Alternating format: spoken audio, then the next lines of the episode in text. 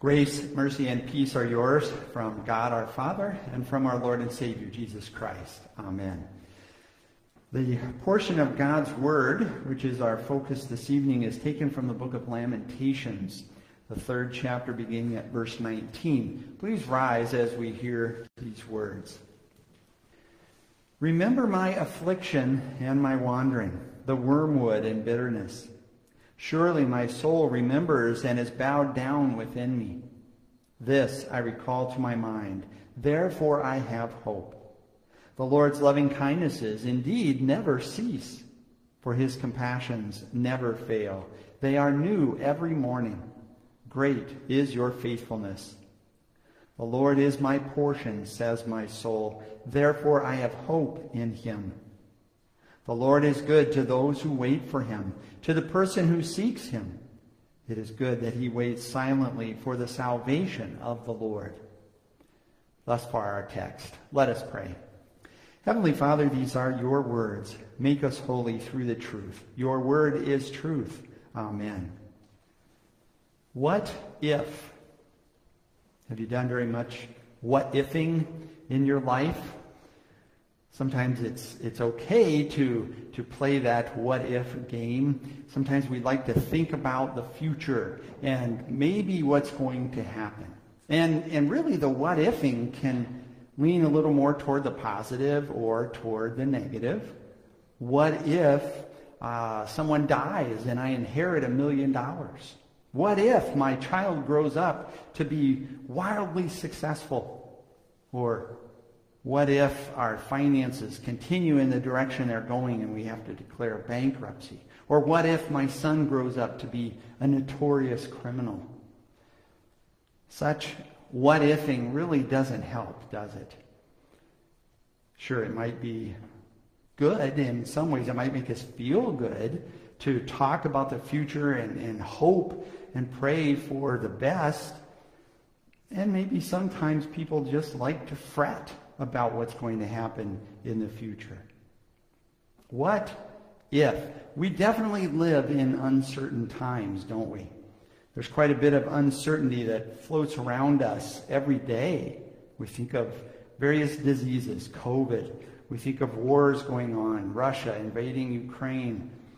But as Christians, we know the way things really are. We know who's in control. We know that God is the one who's in control. And, and this world, our lives, it's not just a matter of blind luck or chance. And so we enter this new year with certainty. Tomorrow, January 1st, 2023, what's going to be different? Well, we're not sure. Did you know that January, the month January, is named after the Roman god Janus? Janus was very interesting. He had one head, but he had two faces. One face that looked back and one face that looked forward. And that's what we're going to do tonight is, is to take a look back and to take a look forward as we think about entering the new year. And as we look back, we have to review and, and remember the past in repentance. That's what Jeremiah was doing. He's most likely the author of Lamentations. And he's looking back over the past. And what he's thinking about as he sees the past is the destruction of Jerusalem. Jerusalem. What a wonderful city it was. It was the capital of God's people for a long time, quite a few years.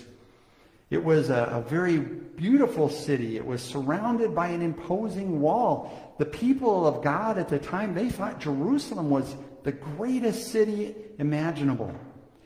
And part of what made it great, the main thing really that made it great, was that it was the home of the temple, the, the symbol of God's presence among his people. It was the center of worship for God's people. It was to the temple that they came to offer their sacrifices daily, weekly, annually. They came to the temple to celebrate their festivals. They came to the temple and were reminded of the promise that God continued to make to them a promise to send his Savior, a promise to send someone to come and rescue them from sin and death. So, in fact, all of their sacrifices, all of their worship, their festivals, everything pointed forward to the fulfillment of that promise, to when the Messiah would come. But now, at this time that, that Jeremiah is writing, it's all a memory. The temple had been destroyed. In 605 BC, Nebuchadnezzar, the king of Babylon, had come. He had conquered the kingdom of Judah. He had left Jerusalem at the time intact. He let the people stay there. And after a few puppet kings were allowed to reign, well, then Babylon changed its mind. Not even 20 years later, in 586 BC, they came and they destroyed the city.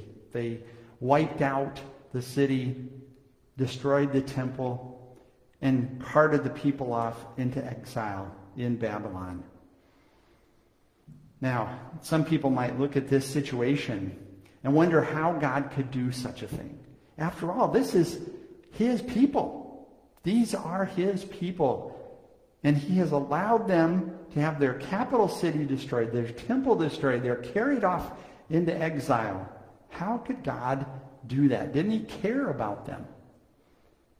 Jeremiah knew full well what had happened had definitely been deserved. All of this destruction, being carried off into a foreign land, it was God's urgent call to his people to repent. Repent. Of what? Well, really, it was the same old thing when it came to God's people.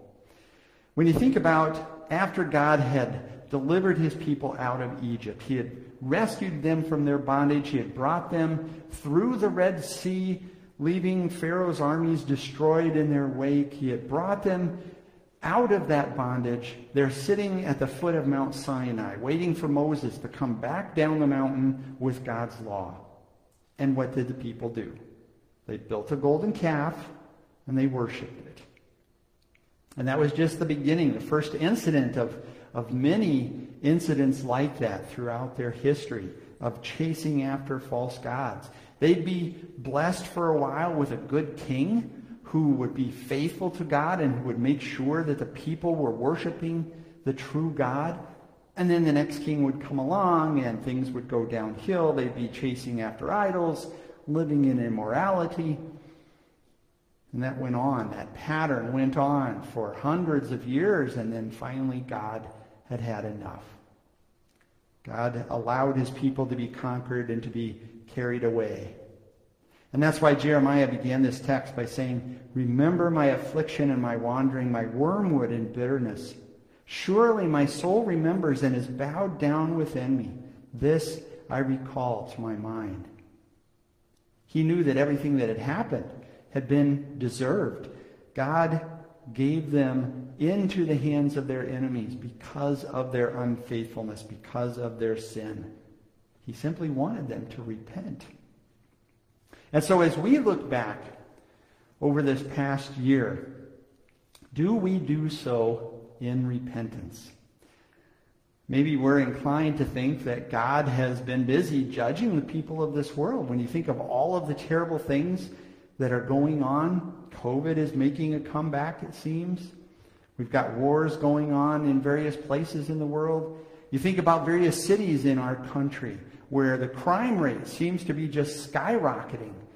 You think about our economy and how it doesn't seem to be doing all that well. The stock market has been down. Cost of living is up. And that most of that is primarily just within our country. And we look at the rest of the world and we see that, that it seems even worse. Is God judging people for their sin? Well, Jesus spoke about this type of situation in Matthew 24 when he was talking about various terrible things going on in the world. He said, Nation will rise against nation, and kingdom against kingdom, and in various places there will be famines and earthquakes. But all these things are merely the beginning of birth pangs. Now, in this context, Jesus is saying that all of these things taking place, they're not signs of God's judgment. Really, they're just signs that the end is very close. It's a wake up call for everyone. So that's what's going on in the world around us. And then we think about maybe closer to home. Maybe in this past year you've lost someone very close to you. And that was after you prayed and prayed that, that God would restore them. Was God judging you for insufficient prayers or something? Maybe you've had relationship struggles. Maybe there are things that are in your, in your home life that are just going poorly. And you pray and pray that they would get better, but they don't. Is God telling us that he no longer cares for us? And of course, there are things for which we know we should be repenting. All of the times that, that we have displaced God out of his rightful place in our lives and put something else there, making an idol out of something that we want to pursue. All of the times that, that we haven't loved our spouses and our families and our neighbors by putting their priorities above our own. All of the times that we've been mad and angry and hateful towards someone for whatever. Gets to be a pretty long list quickly, doesn't it? And after such reflection, maybe we'll be inclined to think that the only thing we can conclude is that we're just awful people. We deserve God's wrath because of our sins. But the message for this new year doesn't stop there. That's, that's looking at the past and what has gone on in the past. Jeremiah continued, Therefore, I have hope. After, and this is after he had recalled his people his and his people's sinfulness. Therefore, I have hope. Why did he have hope? Can we have hope? Yes, we can, and yes, we do. That's why we approach this new year with confidence. What did Jeremiah see when he looked ahead? He saw the Lord's loving kindness. For the Lord's loving kindnesses indeed never cease. His compassions never fail. They are new every morning. Jeremiah recalled how the Lord had dealt with his people. That even as he allowed them to suffer all sorts of, of terrible things, being carried off into exile, etc., he always loved them. He never stopped caring for them he continued to promise them a Savior, a Savior who was going to come and rescue them from themselves, from their sin, from this evil world. This God, this one true God, our God, was always faithful. He never gave up on his people, no matter how bad things got. Great is your faithfulness, Jeremiah said and how true that was. Again, you think about God rescuing his people out of Egypt, delivering them from the hands of Pharaoh, all the times that, that he established them as a powerful nation in the midst of all of the other nations, how he guided them with various prophets, with kings who spoke to them on behalf of God. He established a covenant with them, telling them that he was their God and he that he was their God and they were his people. God is the only one who could do this. God is the only one who would never let his people down, even after they were carried off into exile. It was only several years later, after they had been carted off, that some of the people were allowed to return to Jerusalem and they started rebuilding. They started rebuilding the temple. And it was only a few hundred years later that God came through on his promise. He fulfilled that promise of sending a Savior to his people. So as we look into this next year, what do we see? Do we share the optimism of Jeremiah? Well, we have every reason to. The Lord's loving kindness, his never failing, steadfast love does not cease. It does not change. God himself does not change. And so his love is still shown to us. It's still showered upon us. Think about what we celebrated just this past weekend. We celebrated the birth of our Savior. Think about that. Our Savior. Not just this cute little baby that was born, but our Savior, the one who came that God sent to be our rescuer. The one who came to live a perfect life because we can't. The one who died instead of us. The one who rose from the dead to guarantee that we would rise from the dead. None of that has changed in this past year. And none of that is going to change in this coming year. Yes, God is faithful. And as you trust in what Jesus has done for you, you have life. You have forgiveness. And you have eternal life right now. And someday you will join your Savior in heaven. Yes, God is faithful. He's definitely in control, even in the midst of what we would consider to be chaos. No matter what happens tomorrow or the day after, the day after that, we know that God is faithful. And that's why we are certain as we enter into this new year.